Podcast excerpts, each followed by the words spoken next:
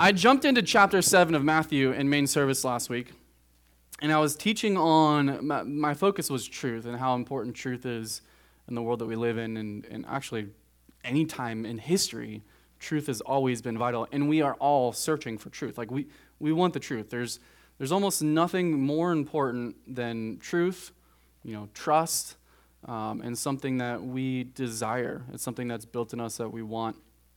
And um, what we learned in Scripture was that truth is, and I've told you guys this a million times, truth is not relative, it doesn't change from person to person. Um, the truth of God is uh, something that's revealed in, in His Word, and it's something that we should live our lives around. Um, and it's easy to believe and trust in this truth because it's been unchanging and it's, and it's revealed itself faithful over and over and over again. And you guys are, again, you live in a culture right now where things are just changing from year to year, uh, from person to person. And, uh, and it can be hard. It can be hard to figure out, well, what's, what's right and what's wrong. And look, I already got one that fell asleep. And um, so, part of that, that study in Matthew was talking about um, false prophets or false teachers who come, you know, resembling the truth, but they're not really they're not really bringing the truth and it's deceptive in that way because it looks and it sounds like truth, but it's really not.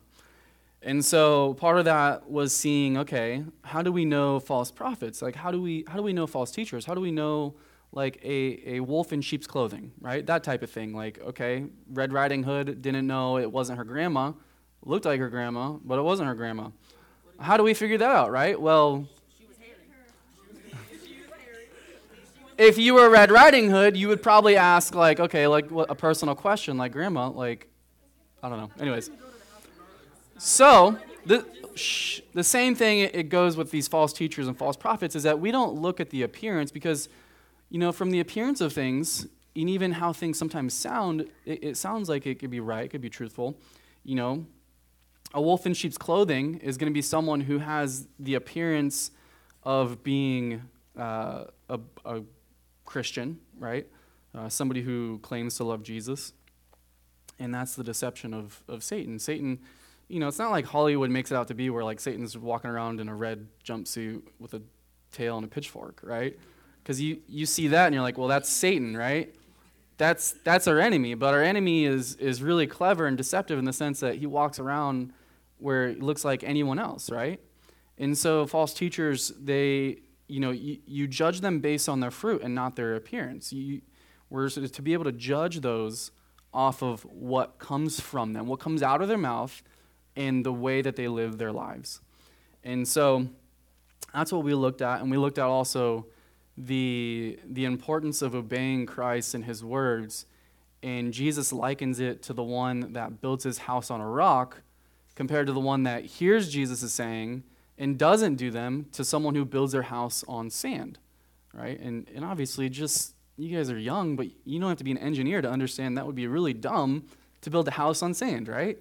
Because at any moment, it has no good foundation. Any moment, anything can knock it over. Again, going back to these kids' stories, like the, the three, uh, was it three little pigs, right? And, uh, and the big bad wolf came and tried to blow it over. And one built it with straw and then sticks and brick, right? It's something that is just it's it's common sense, and so Jesus gives us this common sense picture. And I'm bringing all this up because, ironically, this is something that we're studying this morning. We're going to be looking at the fruit, and and as we study this, we're not going to be so much looking at the fruit of other people, as as we've studied prior to last week. We studied that we are to judge not lest you be judged, right? And in verse 37, look at it. Judge not, and you shall not be judged. Condemn not, and you shall not be condemned. And then Jesus gave us this parable, this picture of like, how are you trying to tell someone, hey, you have a speck in your eye when you yourself have a plank in your eye, right? And so he gives us this, this crazy analogy just to show us, he, he goes to the extreme and to make it funny, to show us how dumb it is of us to do something like that when we have this plank in our own eye. And so, again, Jesus was getting at is that we really need to check our own heart. We really need to, for the Lord to reveal in us what is not good, what, what is not of Him. Because that's something that we need to allow the Lord to cleanse and forgive, so that way we can righteously judge someone else and see if their fruit is good or bad. Otherwise, if, if I'm not checking myself first, I can't righteously judge that. So, we're going to start in verse 43, where we're going to follow along with this idea of look, we need to check ourselves uh, in a sense before we wreck ourselves. So, Luke 6, verse 43 For a good tree does not bear bad fruit, nor does a bad tree bear good fruit. For every tree is known by its own fruit. For men do not gather figs from thorns, nor do they gather grapes from a bramble bush. A good man out of the good treasure of his heart brings forth good, and an evil man out of the evil treasure of his heart brings forth evil. For out of the abundance of the heart his mouth speaks. So here again, we see that Jesus is picking up with the do not judge, you know, focus on the plank in your eye before you look at the speck in your brother's eye. And he tells us, and he gives us this picture of this tree two trees. We got a good tree and a bad tree, right? And a, he says, logically, this cannot happen. He says, a good tree cannot produce bad fruit. Otherwise, it would be a bad tree. So a, a good tree can't tr- produce bad fruit, and vice versa. A bad tree cannot produce good fruit. Like it just does not happen. It cannot happen. And he says, um, every tree is known by its own fruit, right? So, how do you know a tree, what kind of tree it is? How do you know what kind of tree is, like, how do you know if it's an apple tree, right? We're just being obvious here. How do you know if it's a, what do oranges grow on? They grow on trees, right? Yeah. I had to think about it for a second. Right? A fig tree and a coconut tree and a, was that a pump? A cocoa tree, right? You know what kind of tree it is based on the fruit that's produced. So, the fruit that we see, and he gives, again, it's the picture, it's just a picture, that we can be like these trees, right? So, how do we know if someone um, is, in a sense, good or bad? How do we know if someone is truly walking with the Lord and producing good fruit? Or how do we know if someone is not walking with the Lord and producing bad fruit? I, the only way to really tell, and the only way for you to tell, is the fruit that is produced. Is it good or is it bad? And the fruit is the inevitable result and evidence of who you truly are.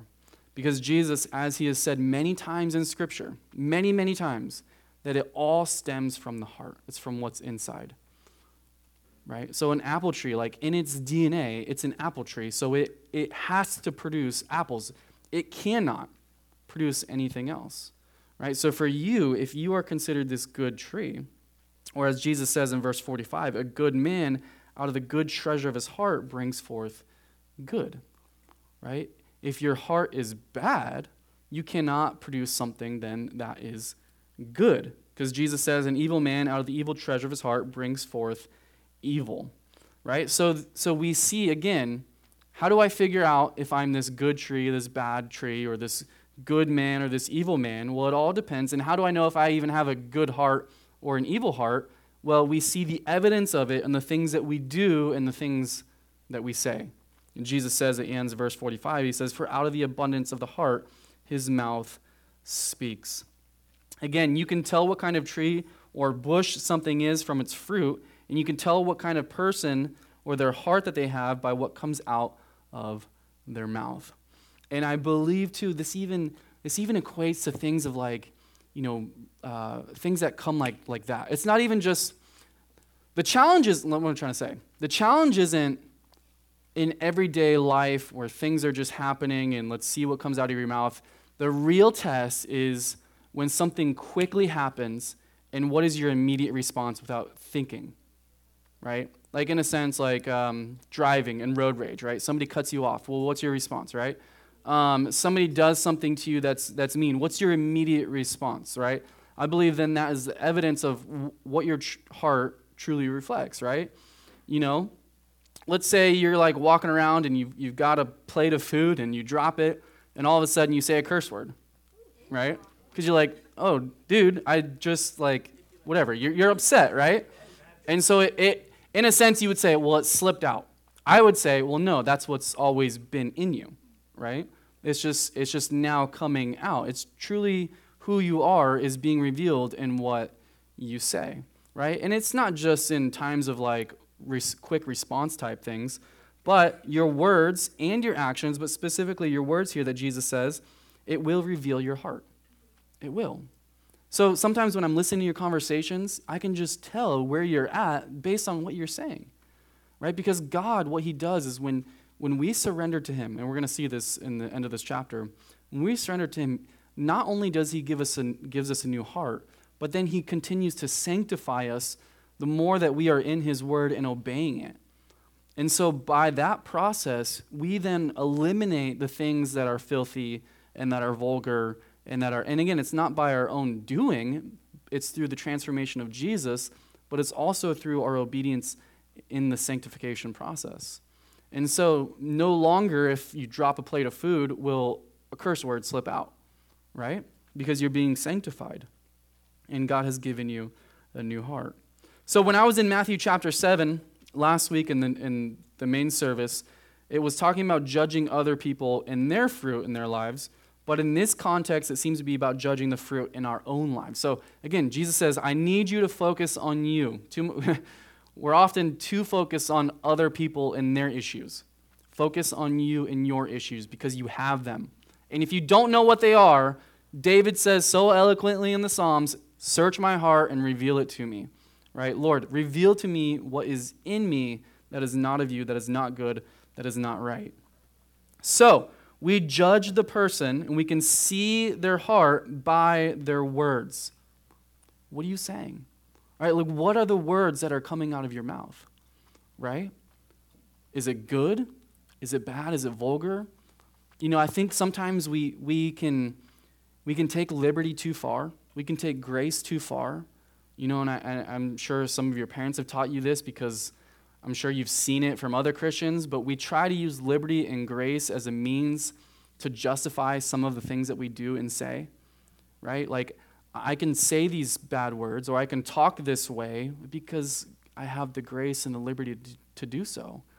But Paul also encourages us that, look, you may have that liberty and grace because God is all about grace, but that doesn't mean that you take advantage of that grace. That doesn't mean that it's helpful. That doesn't mean it's good. And in the moment that we think, well, ah, it's just words, that's where you've completely missed what Jesus is revealing to us. You ever heard the saying, sticks and stones may break my bones, but words will never hurt me? That's the, one of the biggest lies you'll be, ever be told in preschool or whatever it is. It's a lie. And as you guys know, words hurt, right? Whether it's through an email or a text or somebody says it to you, or they don't say it to you and you hear it from someone else, right? Words hurt, and they're powerful. And I want to show and reveal to you really quick just a few verses, and Scripture is full of it, in regards to the power that our words have. And, and listen, we're just but mere humans, right? And yet our words have power. And we see that God, in His Word, has ultimate power. And we're going to see that as we look at it. But a couple verses and majority of them are in Proverbs because it's all about wisdom, and we'll study this as we go through it. Proverbs 11:9. It says, "The hypocrite with his mouth destroys his neighbor, but through knowledge the righteous will be delivered." Proverbs 15:1. A soft answer turns away wrath, but a harsh word stirs up anger. Proverbs 15:4. A wholesome tongue is a tree of life, but perversiveness in it breaks the spirit. Proverbs 16:24 Pleasant words are like a honeycomb, sweetness to the soul and health to the bones. Proverbs 18:4 The words of a man's mouth are deep waters, the wellspring of wisdom is a flowing brook. And Proverbs 18:20 a man's stomach shall be justified from the fruit of his mouth, from the produce of his lips he shall be filled. In Proverbs 25:18, a man who bears false witness against his neighbor is like a club, a sword, and a sharp arrow. And that verse, in a sense, completely contradicts that whole motto sticks and stones may break my bones, but words will never hurt me. That is false. Words have power, and they have power to uplift someone, or they have power to hurt someone. And we see that our words reveal our own true heart.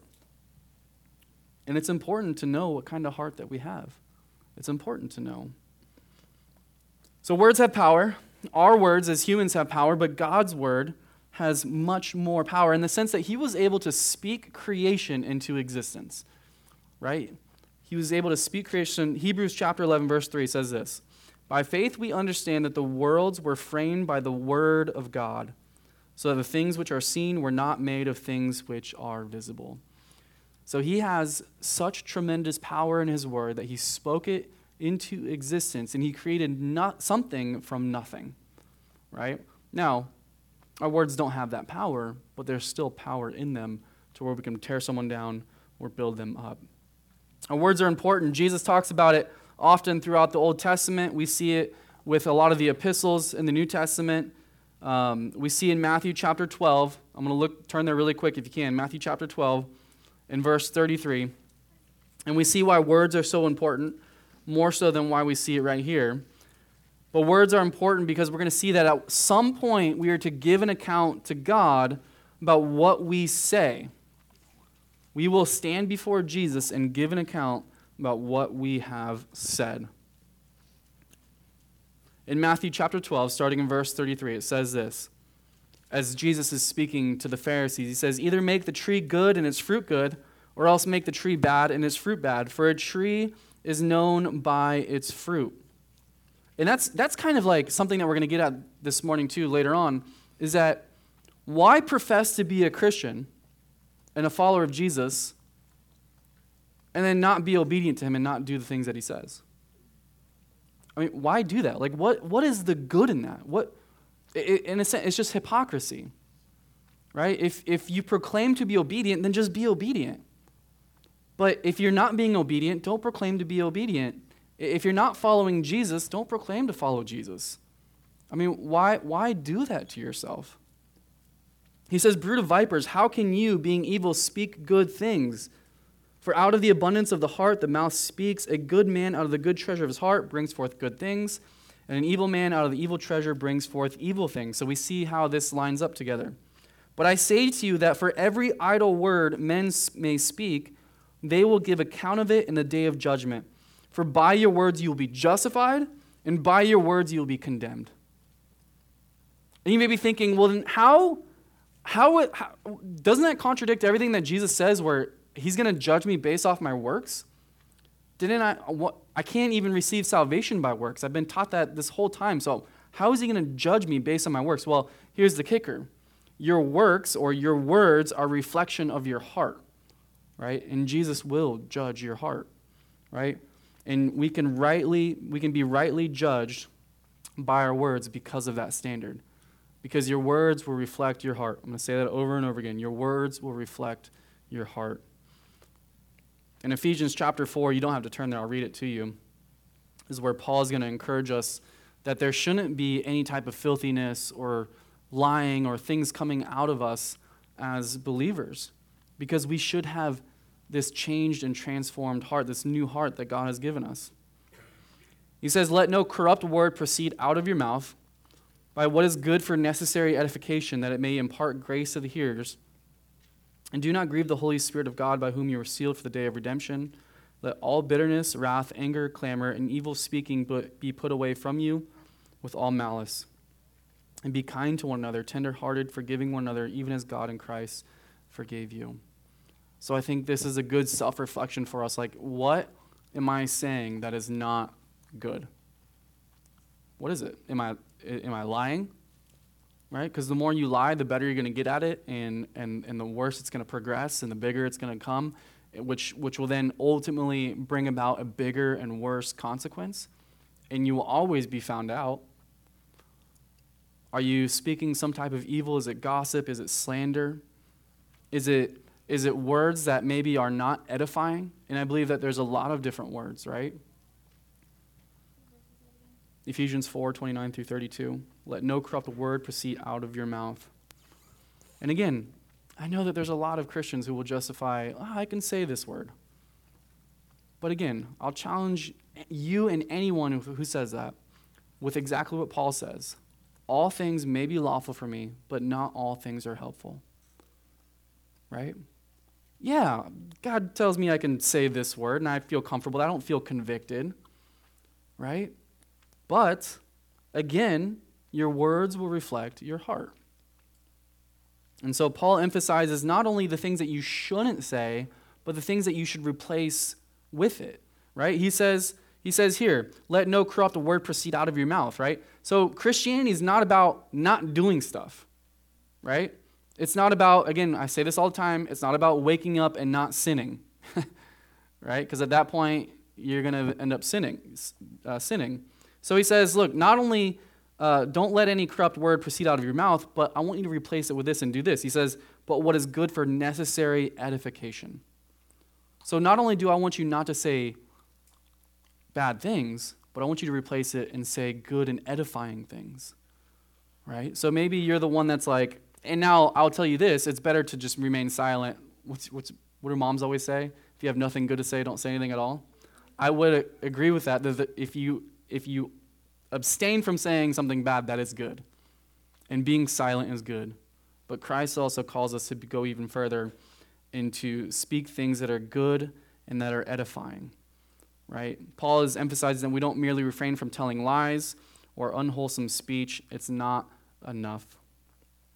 So, a reflection of our heart is seen in our words.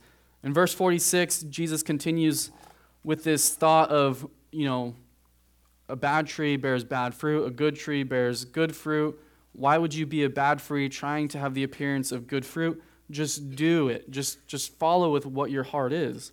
He says in verse 46, Why do you call me Lord, Lord, and not do the things which I say?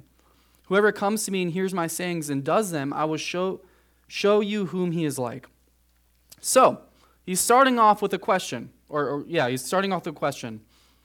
He says, There's many who will call me Lord, Lord, right? Who, who proclaim that Jesus is their God. Correct? That's he's saying, Lord, Lord.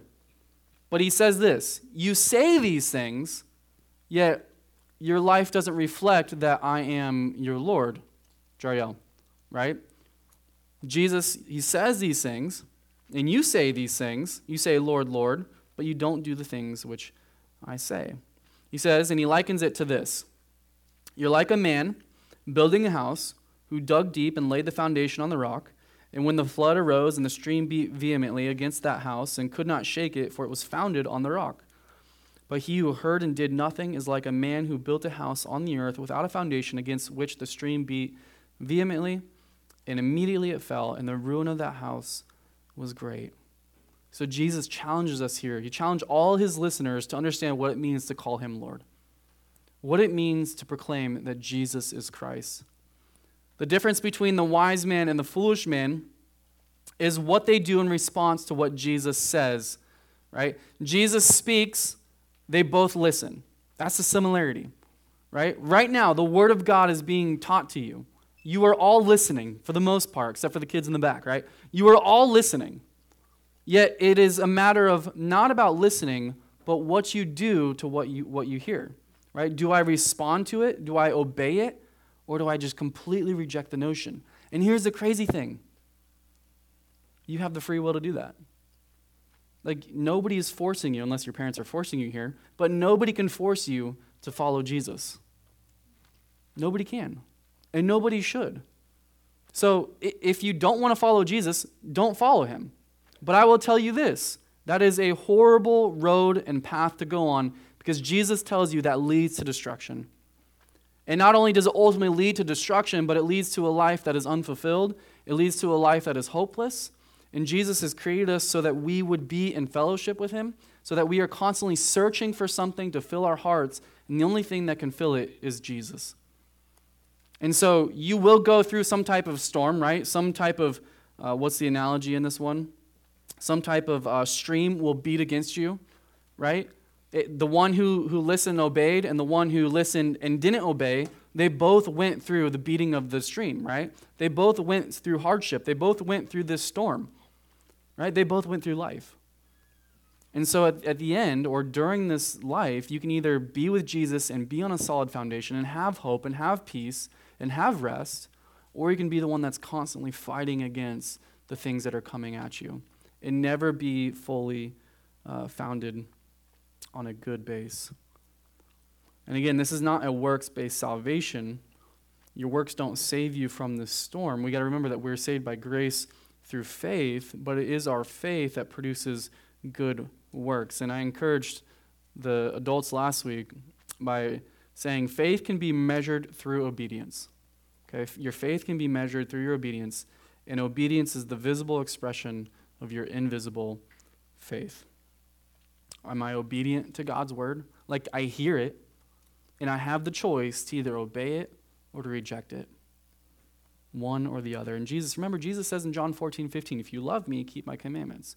So I'm talking to those of you in this room that if you proclaim to love him, right, and you proclaim to say, Lord, Lord, then obey what he says. Right? And again, this is a sanctification process. Like it's it's going to take time. It's going to take learning.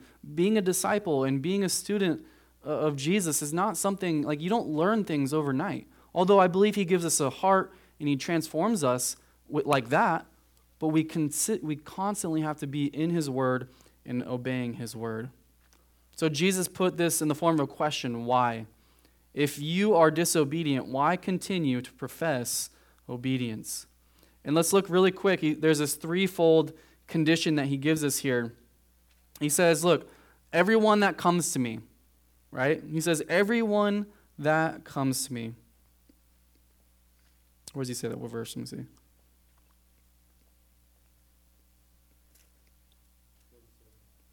Whoever comes to me, yeah, whoever comes to me, everyone that comes to me, and hears my saying and does them, I'll, I'll show, I will show you whom he is like, right? So there is this open opportunity, this open door to come to him. But as we come to him, there is this surrendering that happens, right? You good? All right. There's this surrendering that happens. Why don't you hey, go sit over there by Miss Mallory?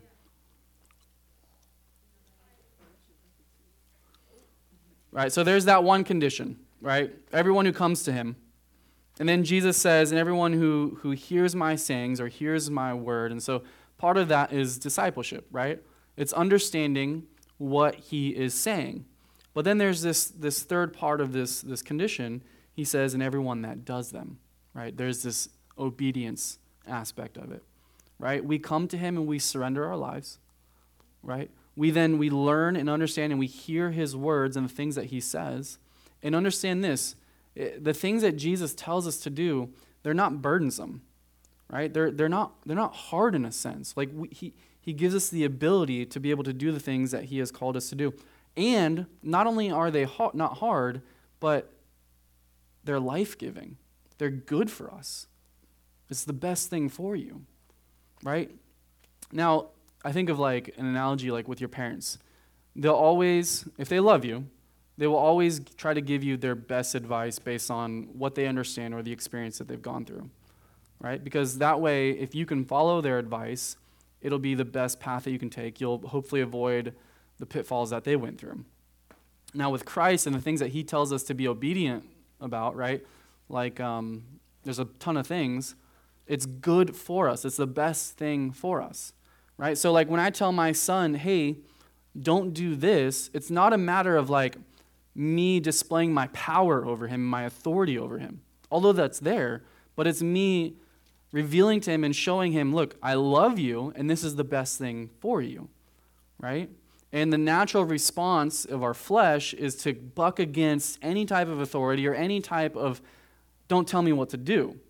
But again, it's the best thing for you. And so everything that Jesus tells us and calls us to do, it's the best thing for you personally, right? It's the best thing for you. So we come to him and we surrender. We hear his word. We're, we're discipled by the things that he says. And then we obey the things that he says as we understand it and we hear it. And obedience is the key factor, guys. He says, What's the point if you don't obey? He says, Then you will be likened unto the man who is a fool, as Scripture says, and you will not stand in the end. You will not stand. He says, He who heard and did nothing Merely hearing God's word isn't enough to provide a secure foundation. It's necessary that we are also doers of his word. We see that in James. We see that again in a lot of different parts of Scripture. We have to be doers of God's word. And remember, I'm talking to those of you who claim that Jesus is your Lord, that you say, Lord, Lord. Right? So when you walk out today, you know the difference between right and wrong. You know a majority of the Scripture, if not at least some of it. But you've also been given the Holy Spirit to be able to know what to do in certain situations. At this point, again, if you proclaim that He's Lord, then prove it by the evidence of your obedience and the fruit of your lips. Does that make sense? It, it, it, Jesus couldn't put any clearer in this. And if you don't proclaim that Jesus isn't your Lord, I mean, why, why are we hiding? Why are we being hypocritical? I believe that if, if in a sense, if, if we are cl- proclaiming Jesus as Lord, Lord, yet we're not obedient, there is some part of us that understands that He is Lord, but we haven't surrendered to Him. And it's at this point where you need to. Or again, you will be like this foolish man. And, and Jesus puts it nicely, like he's just going to, you know, he says he fell, right? But then he ends it and he says, and the ruin of that house was great. Like, you got to understand, if we reject Jesus, it's more than just a slap on the wrist, right? It's more than just living the life that we want. There are huge consequences to it, not just eternal consequences, which is the main thing of it, but the life that you're going to live, it's, it's never going to be fully satisfied. You will always be left wanting, and you will, you will be, face so much hurt where God, because you won't allow Him, it he will not be healed. And yet Jesus can, and He will, and He provides all these wonderful and good things. So hear His word and obey it. If I could put it as simple as possible, hear His word and obey it. Let's pray. So, Father, we thank you that we have we do have your word, something that we can look to and grow in. And Lord, I thank you that one that you saved us, that you redeemed us. Lord, I pray that we would live lives that are a reflection of that, that we have been transformed, that we do have hearts that are good and not in the sense of, you know, good and bad based on this world, but, but good in the sense that you have given us this new and good heart. You have transformed us. And Lord, I pray that our heart would be a reflection of that process and, and that our words would be a reflection ultimately of our heart. And Lord, that we would have words that are uplifting and kind and gentle. Lord, that the evidence of, of our salvation would be seen in our words and our obedience. Lord, that we could be a good example, that we could produce good fruit. And Lord, that we could be found on a solid foundation when the storms of this life do hit and the end of life, this life does come. And when you judge us and you tell us you will judge us based on our words, ultimately based on our heart. And Lord, I thank you for that. Thank you for how good you are. In Jesus' name, amen.